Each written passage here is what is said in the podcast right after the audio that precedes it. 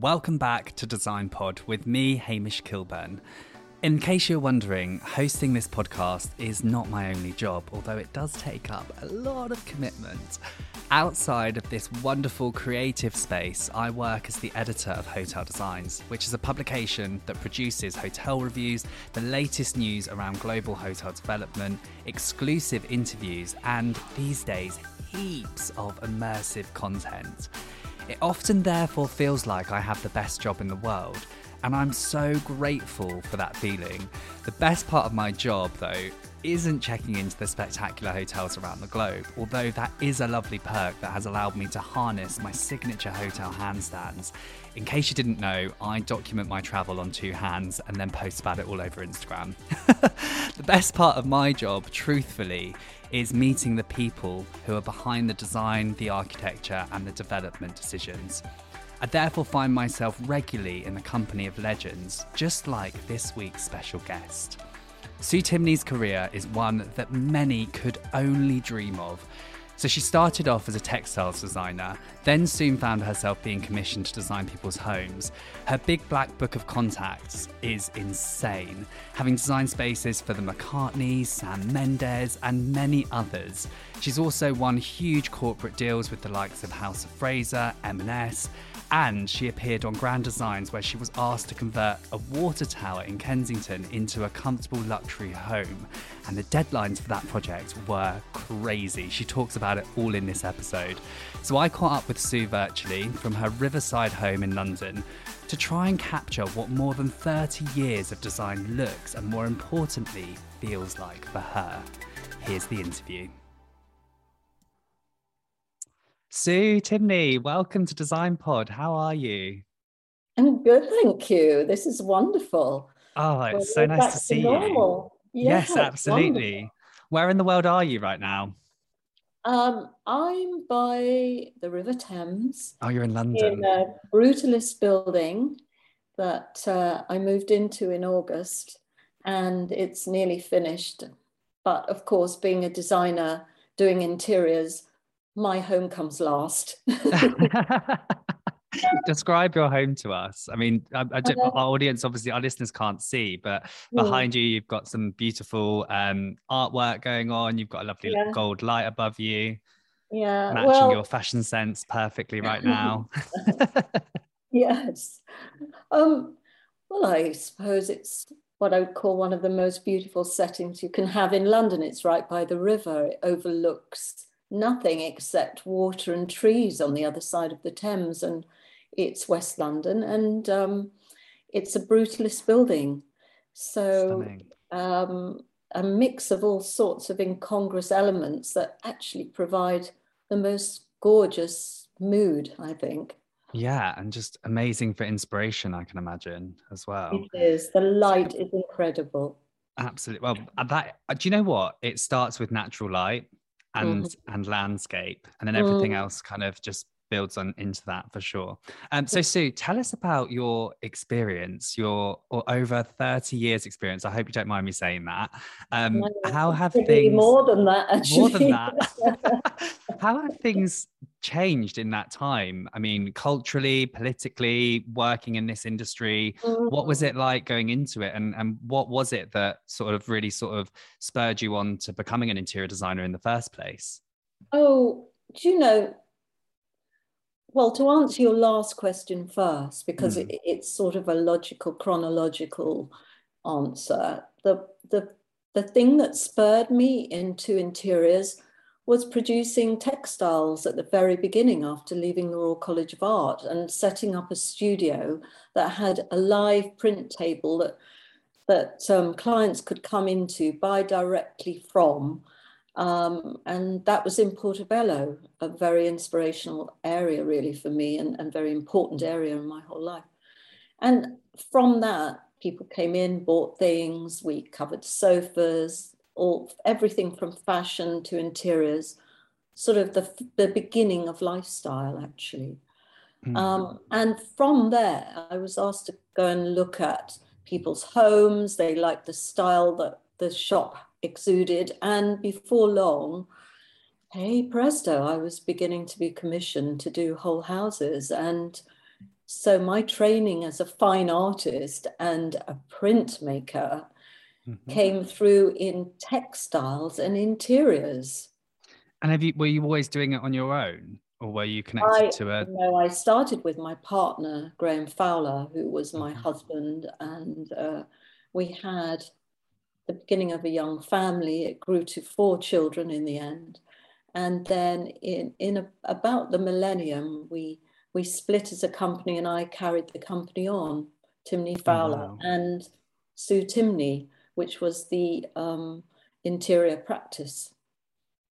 And how have things changed culturally um, and politically? I guess being being a, a, mm-hmm. woman in the interior design industry, it feels as if we mm-hmm. are a very progressive industry, but there's always been inequality in our in our industry, as in, in any industry, and um, mm. you know people have to work harder yeah. when you started i imagine it must have been quite difficult to prove yourself as um as as credible do you know i have to admit i've never been majorly conscious i am much more now but at the start i wasn't so majorly conscious here i am a working woman mother and i was a single mom at the very beginning mm. um, you know how I wasn't that conscious I was at a disadvantage. I was so immersed actually in my world, um, keeping my family together, making money to do that, and enjoying every minute of the journey that I didn't actually feel hard done by. I look mm. back now and see that it's still pretty hard for a lot of women um, certainly in the world, but within interiors less so, I would say, because there is more of a culture of women and it's much more accepted. So that's wonderful. But at the beginning, when I started, I think it must have been tough, but I just kept my head down and didn't look um, and co- or compare myself. Actually, I was really so immersed in in the whole idea of building a wonderful company. And I guess, I mean, when, when we look at diversity um, and, you know, women within design, it's very easy to see the numbers and see that, you know, it's there are more women in interior design than perhaps other industries like architecture. Yeah. Yeah. However, there is certainly a lack of um, women who are in leadership positions. And I just feel someone like you who's sort of, you know, proven your individual DNA, you know, that that is you, you are the brand. Do you feel now a sense of responsibility to kind of champion that, or is it just a natural process that you've been doing the whole way through anyway, unapologetically?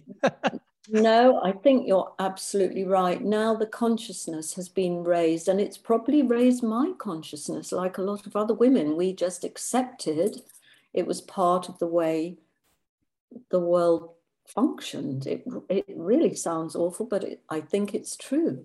We accepted a lot. Um, and well, I don't know if we accepted, but we certainly were aware that women had a lesser role in almost everything. Um, but in order to prove otherwise, we worked much harder. And I feel that's still the case. However, all it does is make you better at what you do. So I'm not really complaining. Um, mm. And as long as you still enjoy what you're doing, then striving a bit harder to prove things ain't a terrible thing to do. Yeah. Um, but I do feel responsibility.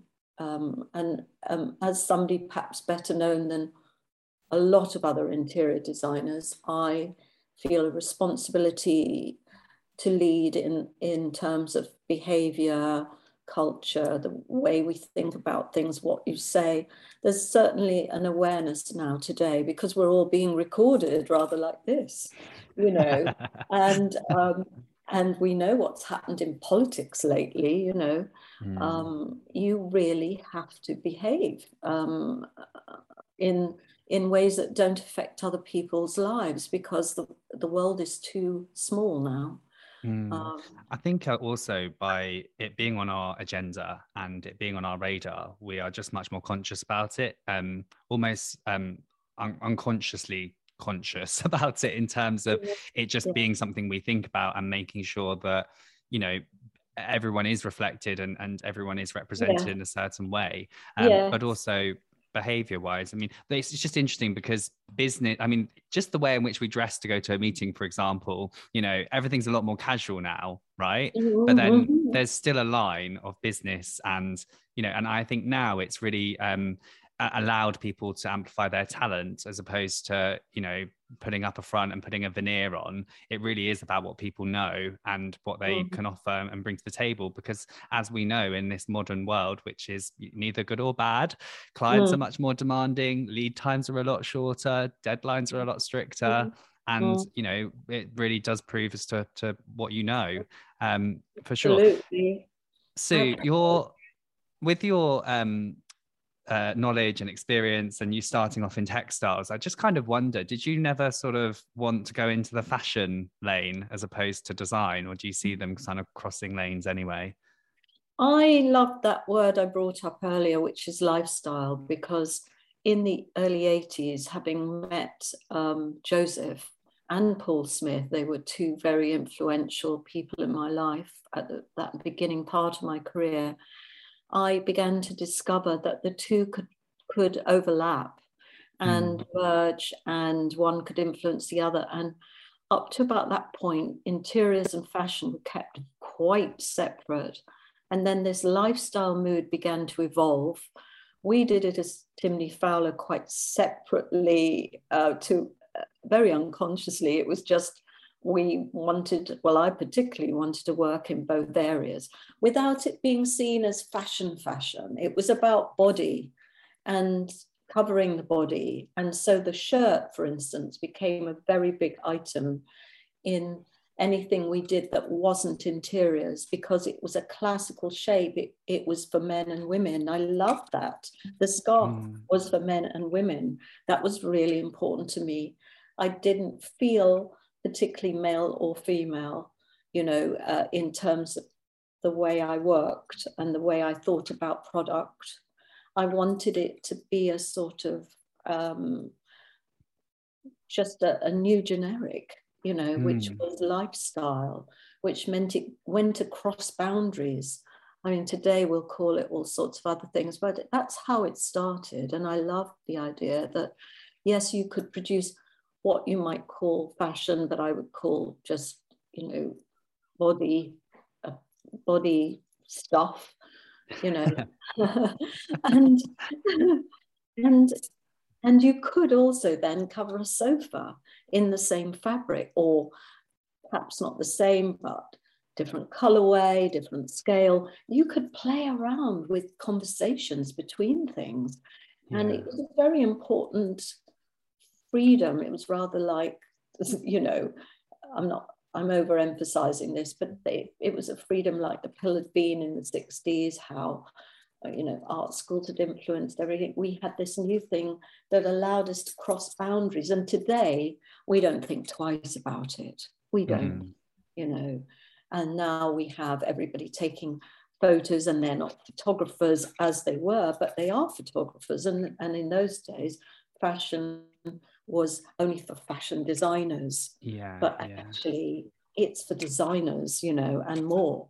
Um, and today, there's even a new story where we're recycling and re-immersing different um, pieces that we're all starting to get involved with fashion as such mm. in lots of ways. So I love that. There's a, been a breaking down of boundaries during this time. There really has maybe some areas not as fast as we want them to be, like the female thing, not quite, you yeah. know, the diversity thing on the whole with color and race. Um, it's really I, hard though because if you're going to do yeah. it meaningfully, you need to, you know, it's it's a it's a long process, and I do feel as if mm-hmm. this is the real unpopular opinion. Um, mm. Society out there, which you know is a um, an on-demand society, everyone wants things now society yeah. kind of wants those solutions now they want them and, and you just can't do that meaningfully because it goes through the whole education process and it really yes, does go yeah. far far back yeah. but as we were saying earlier what it has done is it really has put the issue on our agenda to the point where we think about those decisions and we think about those in, um, elements much more than we are in fact more now than ever very, and very that can only now. be a positive in terms of a long-term solution moving forward. Um, i agree Yeah, for sure. So, um, so from textiles and obviously, you know, starting up and becoming noticed and being asked to commission, um, uh, or being asked to commission for for residential projects, um, that's incredible that transition. But the transition that I'm just blown away by is, I mean, it's one thing designing for a client or a brand in that respect, but designing for a celebrity. So you designed Paul McCartney's house, didn't you?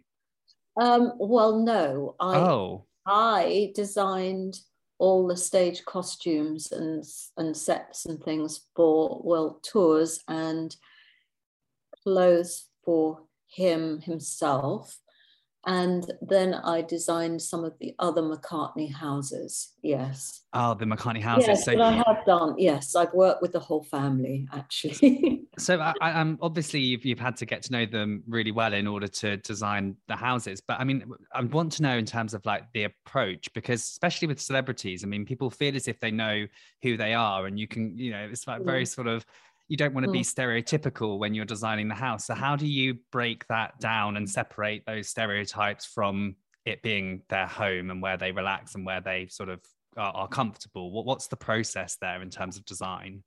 So I think firstly, it's about getting to know who your client is, regardless of them being the most famous person in the world.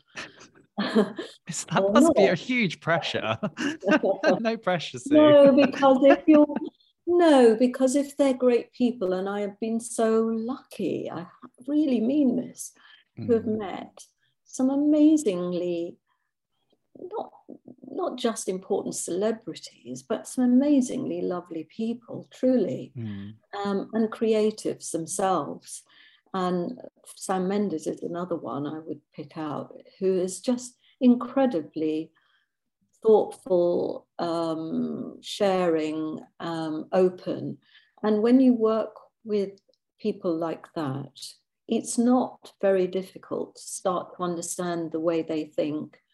So when you're asked to work with one of those names, they obviously come to you in the first place because they like what you represent. And I suppose I represent a more extreme end of creative. I don't follow too many rules. There isn't a formula.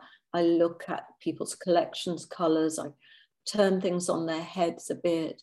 Um, but yet, they will come, and some of them, some of these wonderful names will be more conservative in some ways, say about the color they use or the kind of shapes they like. So it's my i'm an interpreter as well that's what i like about being a designer versus a fine artist as i first started is that i can share and listen and i grow as well and i think mm. um, i learn every day and you've got to want to do that and mm. uh, and feel there's a benefit which i think there is as a designer you learn a lot and that makes you stronger and healthier of mind, I feel. Mm. Um, and um, I sound like a gymnast, don't I? But, um, but no, what it makes you do is question um, why you produce certain things for certain places for certain times. And as long as you can respond and answer those questions, which I think fine art, I have to say, taught me a lot about thinking and considering why you do something, mm. um, then I think there's a philosophy that you start with after getting to know this person who's your client and happens to be well known, and you then build on that.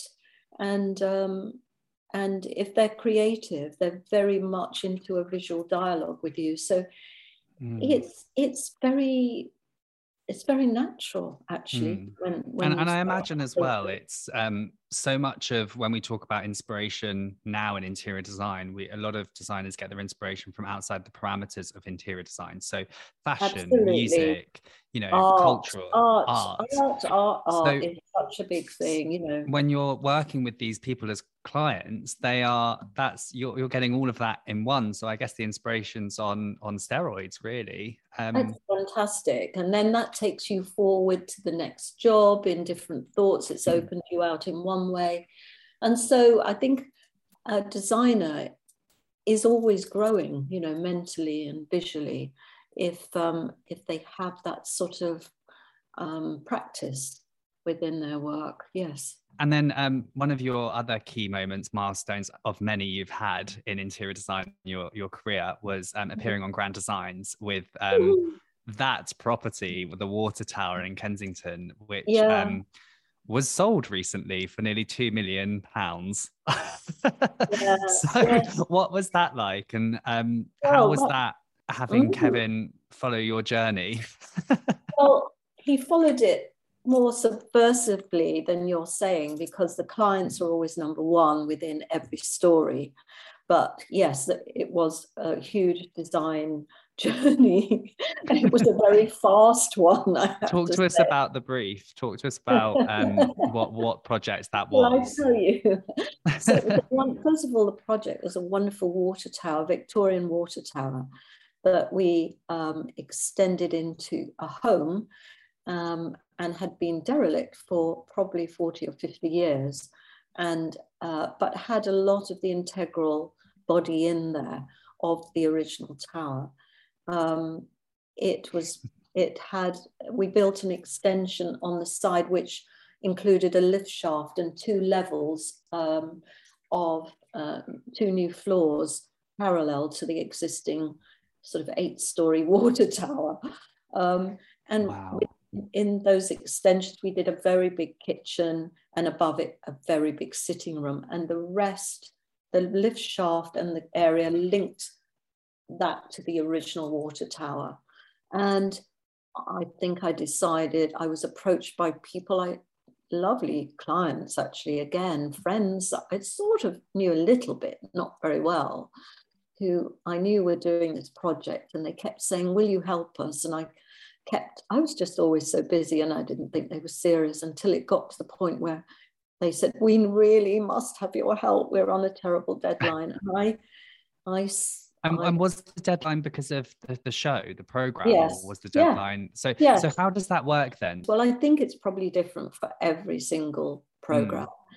but certainly the one I was involved in uh, meant that I had to work very fast once I had said yes. And um, there were, I think there were shoot dates already planned way ahead. So, wow. and target, obviously internal targets that had to be reached. And I guess the good thing with grand designs, though, if you've got a shoot date, it's not expected to be complete at that time because it's like halfway through the process. yeah, yeah. But I think there were landmarks of uh, staging of that we had to get to. Uh, and I just remember on my first day after saying yes, I was handed, I was handed a credit card and told, just go and do this. There's no limit on that card. Oh my god, that is that. Oh my goodness, that's the interior designer's like dream. Now I'll tell you that's my nightmare because of course it actually is a nightmare because who wants to be responsible for spending the most money in the world? Nobody. Yeah, I mean, it is a bit so, vulgar. so all, all you do actually is you're much, even more prudent than you might normally be to account for yourself because you've been given this huge responsibility, which, which normally um, I mean, of course, I'm always prudent, but normally we have a budget. It's one of the first things we go through, you know, and, kind of work within that in some way and all there's always give and take but to be told there's no budget is the scariest thing really and yeah. of course i think they shrewdly knew of course that i wasn't going to blow the, blow the whole world with that but that i was going to be very careful and i was. But it in some ways also it it speeded up the process there's no doubt about that you know because we were right up against it with time. And production sometimes takes a long time, you know, like the stair carpet, which was probably a mile long in the end, that went right up the three floors wow. and was woven, you know, that needed to get going. There was lots of things. What was the hardest part of that, other than obviously sticking to the deadline? Um, what, what was the um, hardest part in terms of the, the area that was most challenging within that, that property?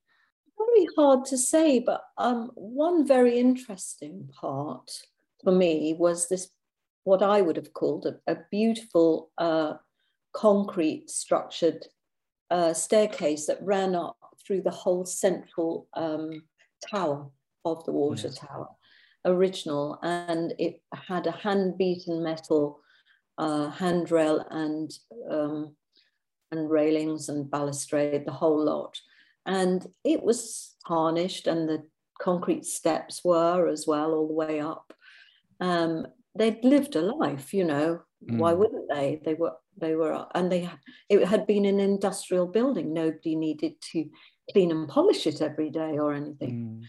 So that was something that immediately the clients said, well, we need to replace this whole staircase because look at the condition of it. And it was something that I said straight away. Well, um, I responded in terms of if we get rid of that, I don't think I'm interested in doing this job because I see it as the core of the mood of the whole tower. Wow. And we need to retain that. And mm. I love, I love the age and the the story that the hand beaten rail told. It needed a mm. little bit of cleaning, but they they were persuaded fairly quickly and they loved it. And it, it really is important in that building for me. So it it wasn't an issue, but it could have been an issue. And mm. it was mm. very important that I think one's job as a designer is to have the responsibility of um, knowing and pointing out what is integral to the nature of any building and what when we go too far say stop you know yeah and that, that. that's also the role of the interior designer as well yeah, i feel like that's yeah. you know you, you're yeah. responsible um, in that respect um, I think so I mean, it's just such a fascinating project, and it must just you must look back now, although it was a headache at the time in terms of deadline, and just be super proud that you managed to complete that in the in the tight time that you had. It was total teamwork, as all of interior design is. I have to mm. tell you, you're totally a team. And without, you're only as strong as the weakest link, to quote a really strange phrase, but it's true. Um, you know, you have to hold together as a team. You all have different things to offer. The designer isn't necessarily the most important person.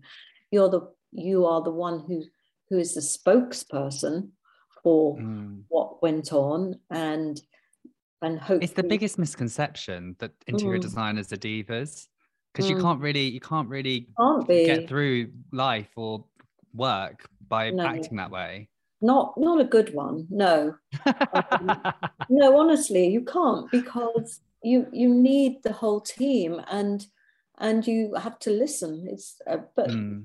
the way life goes isn't it listening yeah as well sure. as giving out. And I think, um, and that's one very important thing for me um, within interiors versus, um, again, fine art. I compare it to that because that's where I started. And, mm. um, you know, I love the teamwork. I absolutely love it because together, as a group of people on an interior project, you come up with some results that on your own you would never have come up with. Mm. Not completely, but all the, the odd things that happen help to grow the results of your your project and yeah. um, make it richer. So I love uh, that's one very good reason. I'm glad that I did design and not interiors for the yeah, rest sure. of my life. Yeah. yeah. um, and and Sue, I, I, find it so interesting that you've designed these almost like haute couture um, spaces for for you know very well known people, but also just you know clients and residential clients in in in, in itself. Um, but also you've launched um, the the Timney brand and the House of Fraser kind of launched that. Yeah. So what was it like going from designing these really sort of personal spaces that are very individual, very bespoke almost, um, mm. and then designing a collection for mass audience what what was the difference there and was the hmm. process challenging in a different way and if so what were those challenges what a great question because no it really is because i've also done um, a whole license with marks and spencers which is actually very unusual because they don't use designers names very often at all but mm. i i had a a nice um, whole um, interior thing with them for for tableware and cook. And and as you say, with House of Fraser too, which was for home and fashion. Mm. And that that was quite unusual. What well what 2011, wasn't it? Yeah, and it went on for quite a while. And I think what I got out of it was having to think much more across the board rather than just for one client, one type of client, um, to look at what appeals to a generic rather than a single um, name. And, and it's quite humbling, I have to say. And I think earlier in my career, I might have, I know that I refused a few of those sorts of things, thinking I've got to build up my brand that might muddy the water a bit. And I think it was perfect to take it on at this part in my career where I feel quite secure about what I represent and what my brand is and what what I do and my own style. And and it was again, it's one of those things I'd call a challenge, which I just love addressing and um, looking at a more commercial way to put my style across. Mm. So as long as it's new and refreshing and exciting, I'm I'm I'm in for it, you know. I think you just hit the nail on. I think you hit the nail on the head there when you talk about ensuring you have a strong identity and a strong um, self belief. Because I can imagine mm. also that walking into those meetings, you know, it could be very easy to be bullied into a certain uh, direction. But if you've got a yeah. very strong idea, but willing yeah. to, you know, work with people to collaborate on what that idea then transforms into. But if you, mm. you as long as you've got your personality and you stick to that, I feel as if that's yeah. really key for those kind of decisions. It is. I mean, for instance, I did um, a line. One of my first collections for M&S was the um, was tableware, and we did a range of ceramics. And I, and of course, my house style, my own house style, not ones I one I do for clients, but when this was under my own brand, I used my house style, and I did a range of graffiti painted plates, and um, and I had, luckily, I had enough um, power, I guess, that had been demonstrated um, so that whatever I did and wanted to go, go through did go through. But I know there were lots of points and comments about graffiti. That's not really who our client is. Our client is da da da da. You know, they right. obviously they've done a very tight analysis of who the client is and what they want. When, when was this? At the time? So this was after I, I had to finish my I had to finish my um, House of Fraser um, contract. So it was maybe in, just in as the, the lines yeah, were blurring. Yeah, so it was just at the beginning of I don't know 2016, 17. Okay. Yeah, yeah. Like that because uh, you can't have two brandings um, side by side at the same time. No, no, but also I think my point was also because um, at that time, I guess you know within hotels as well, you know, brand yeah. guidelines were softening across the board because that's what consumers wanted. Yes, absolutely. It wasn't that clear at the time, but I felt, mm. I really feel that we are ready to accept graffiti as mark making instead of um, something kids do when they're naughty and end up in the police station, you know. So I wanted so I did this, and it proved to be their bestseller. Wow. And I just, it just taught me a lot as well, you know, that no amount of analysis about who your client is and what they like can foresee something that inspires people in a new way. And, and therefore, we mustn't presume to assume mm. too much ahead of time and that some risk taking is actually very very good within mm-hmm. design it you know um, and look at people like kit kemp you know if you analyzed what she does um, you might find that that the normal you know percentage of people would say no if you describe that to me i don't think that's going to work at all you look at it and you just know it sings, you know. Mm. And so I don't think we can always assume something before we try it. And that's the yeah. nature of creativity isn't it really that's a really that's, nice lesson because everything we're taught and everything we're told in business at the moment is to gather data and then you know the data is yeah. the thing that's going to dictate the result but actually in design it also proves that you can you can learn all of the rules in design but actually it really is an innate ability and talent whether you've got it or not it's also about leadership i think mm. and I, I i work on this i'm doing work with the Royal College of Art in creative leadership um, as a fellow there.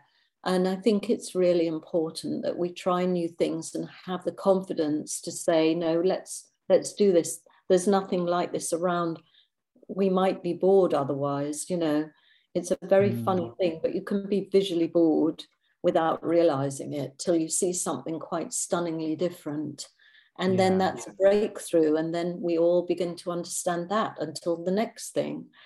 So it sets you aside because you know yeah. there's so much replication happening within this industry and other industries but yeah. it's a really just easy way of making sure that you're offering something unique. Yeah. there's not enough unique ideas in the world. No but i think that's a wonderful thing about having been around for a, a while. Um, you know, you have a confidence and you've gone through cycles of thought and seen the results of it. Not always good, but you learn and you learn and you learn, and it's wonderful. Mm. So I think huge advantages with sticking around, just doing something, getting knowledgeable about it. And creativity is just like anything else from that point of view. I think you get more fluid and more confident as time goes on. Hmm. Um, mm. So older designers can be greater designers, you know, and that's a, that's a good lesson for everybody. You know, stick with it because there's a lot to be had out of this industry, and working with hotels is another way to develop, um, like the store groups. You know, to develop language and visual language and forms of expression that are really important for everybody to feel stimulated by. Mm. Yeah, totally. Um, mm. Sue, I'm so so delighted that you're going to become a Britlist um, judge this year for the Britlist Awards 2022, um, which is all about celebrating the best in interior design, architecture, hospitality, products. Yeah. Everything. It's massive campaign, and we are so delighted to have you on the panel. Um, what? Why do you think Britain is such a design hub in itself? It's such a small island. Why? What is it about Britain? I know we are quite amazing, aren't we? I mean, for the size and the influence we've had yeah. creatively and visually, say, in the world, not, and, and of course, not just those areas, but those ones I know about more. Well, I don't know, we're travelers. We always have been. I mean, we have to talk back history and look mm. at some of the things maybe we're not so proud of, lands we conquered, but and all of that stuff, which in today's world don't go down very well, but they have influenced the way we think globally. We think we kind of break break rules because we can and we do. We haven't mm. stuck uh, rather like the opposite of Japan, actually, an island that kind of enclosed itself and didn't break out for a long, long time. And although I love Japanese culture, it shows. If you look, we're about the same size as Japan, uh, if not they're a little bit bigger, but our influence visually has been much greater. And then I think the next thing that's very different about the UK is our art school system. Uh, but let's not forget the 60s because we broke out big time. That was when we, that was kind of the modern way to show how a small island can think differently and pop art and women's, women's emancipation and all of the things that happened created a whole bubble of thought and excitement that really hasn't gone away. And it that was is so interesting. Could, could you imagine where we'd be now without the 60s? No, I don't. And that's in music, art, product, right across graphics, right across the board. We were so strong. And I have to say, I'm sure the art school system had quite a lot to do with it then. You know, the mm. Coldstream started the whole um, art school system um, um, and going back um, to the beginning of the 20th century, I think Albert, Prince Albert, and with the Great Exhibition and Henry Cole um, supporting him, did a lot to bring product and interior and design and interior design to the forefront of the world with the Great Exhibition. So we, we've got some landmarks of, of special things within our history that have influenced our creativity as a nation, I know. Um, we're not afraid to break rules the way some places say, like France might be. yeah, but it's yeah. true. It's very true. We are. We should be proud of ourselves. We have, Mm. we do great things. Well, I'm you're just such a credit to the panel. So thank you so much for joining us for that as well. Um, and finally, I just I was talking to you earlier, and you don't really consider yourself as a design legend, but I think that that's criminal because you certainly are. Why? Why is that? Oh God, I don't. I'm not really. I'm just an um, working designer trying to get by. no, I mean, no, no, that's slight joke, but I, I don't know. I'm so involved with the work I do every day. I'm a total workaholic. Tell anybody close to me. Um, you know, I have four children, and sometimes they don't see me for quite a while, and um, they. That's the thing with creative industries, though, isn't it? It's it's Yeah. definitely a lifestyle. Um, It is. It's night and day. unfortunately with Yeah. i mean um, without being too stereotypical because i'd hate to be but you know what i do see in in the new generation to a certain extent is this kind of entitlement to you know work certain hours and not not go above and beyond and it feels as if although you know mental health is extremely important it does feel as if we are losing that kind of drive. But then actually an, an argument against that is there's an opportunity for there. People who really want it stick at Yeah. it and as you said earlier you know those those that, that hard work and that passion certainly pays off and it did for you for sure. Yeah, oh, I think hard work and passion have to pay off where whoever you are, whatever you're doing. It pays off for yourself, if nothing else. It may not always, you know, and a lot of um, this idea about what a legend is is is down to um, how you. I don't know. I guess it's for someone else to say and not you It is. I mean it's mean, down to interpretation can- isn't it i mean yeah. I, I would argue that you only have to look at the accolades that you have deservedly won in order to call yourself a legend. Oh And no, well, that, I mean, you know, it's, it's- just you've just got to enjoy what you do, and if people want to put give titles to the kind of person you are outside being a designer, that's great, and I would Mm. never dismiss that. But meanwhile, I want to get on with the next job because it's exciting. Yeah, exciting, And it's, it's very obvious that you put so much of your energy into your jobs. Like obviously last year you were elected to be the chair of the Chelsea Arts Club. And I know that, Yeah. you know, your your work there is extensive. Um, so it carries on.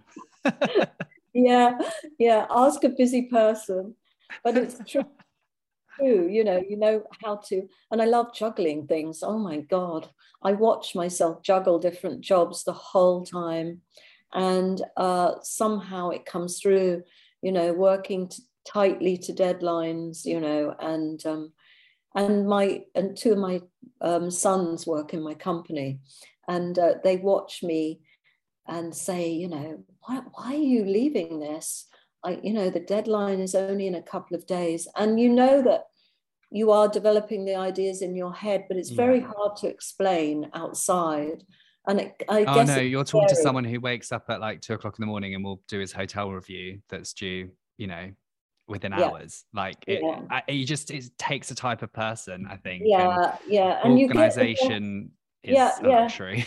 Absolutely. But I, I don't think it's to do with lack of organization because I'm aware of those deadlines. yeah, what it, what they are doing, what that time is doing is is developing. You're sort of cooking the meal that you're going to yeah, produce. and letting it mature like a like a fine wine, letting it mature, Yeah, just letting you it letting it simmer. Yeah, and you also Yeah. know that a deadline brings out the best in you, and and it does. Not in everybody, not in everybody, but if Have clients got easier or harder as you've as you've you know become more well known in the industry and got a name for yourself um obviously don't name names don't want to get anyone in trouble no. but has it become no. easier or harder to manage clients expectations so for example like clients i mean everyone these days are they're a lot more clued up in design and have sort of well, like a basic understanding say, of what they want everybody can be a designer now it's true you know mm. that's why um, I'm a past president of the British Institute of Interior Design, and that's important. That's that that kind of institute gets recognized as being official and professional, and that it shows that we have different standards to people that might call themselves interior designers without any qualifications. So nowadays, I'm very hot on that being a qualification, only in order to differentiate a lot of other people who, through the internet, through working just on a couple of jobs, can call themselves equally interior designers. So there's a bit of that going on, mm. but I wouldn't want to put anybody down for being self taught either, you know. So there's a, um, as long as they're very good. Um, so that's where it's difficult nowadays you know because because it's a lot less official and a lot of general information is available at the click of a button and yeah. it does lead some people to think they can do it too. And some of them can. Some of them yeah. can yeah. That's yeah. the thing. Yeah. But then you're holding the reins. It's important to be steering it into the right direction any project you know you may yeah. well have the idea and the concept but really it does. And actually honesty as well between client and designer if they've got it right then yeah that's a great idea. Amazing. Let's let's format into something else that we're doing or you know that's that's your job. That's your world absolutely. You can't say no you must consider because some some of the craziest thoughts can be well the best like graffiti on a on a, uh, yeah. a plate. Who knew that was going to slay them? But you know there we are. And how how great that that can happen you know? Yeah, we are not that predictable thank goodness. The world yeah. isn't totally predictable. Totally. we love it Sue, you are just such a wonderful person to talk to. I feel so positive now having spoken to you, and I can't wait for the process to start with the Brit List Awards. And thank you so much for being on the podcast. It's just been wonderful to speak to you. Great. Thank you, Hamish. Speak to you soon. Bye. Bye. Bye. Oh, how amazing is Sue? Honestly, I could listen to her all day. Not only does she have supernatural talents when it comes to being an interior designer, she's also just a really nice person to talk to and who works hard on every brief she is given for her clients, whoever they are. A few things really struck me from this interview, and the first being her opinion on when and when not to listen to data when making creative decisions. It does worry me. We live in a world that is shaped by data. And it concerns me that if we continue to do this, then we will essentially lose the ability to break rules, to go against the norm, and create bold, unique statements in design. Kind of what Sue was saying about the 60s. I mean, how fun would that be to revive? Listening to her gut and knowing when to take those risks really allowed Sue to establish her own identity. And that's something that I think as designers we should all take away as well. Also, the other takeaway from the interview was her perception on design and fashion. You've only got to go back into the archives of Design Pod to listen to our episode with fashion designer Jack Irving to really understand just how closely those two industries travel together. And finally, her advice to stick with it. Well, I think that's just so relevant to so many people right now. It's somewhat comforting to give ourselves that reminder in the studio, but also in life. So I thank Sue so much for giving us this episode. And that is all we've got time for today, but join us next week to listen to our next episode. If you don't want to miss out on any of the content, then please feel free to subscribe. And if you enjoy our content, then please share it with your friends and your colleagues. See you next week.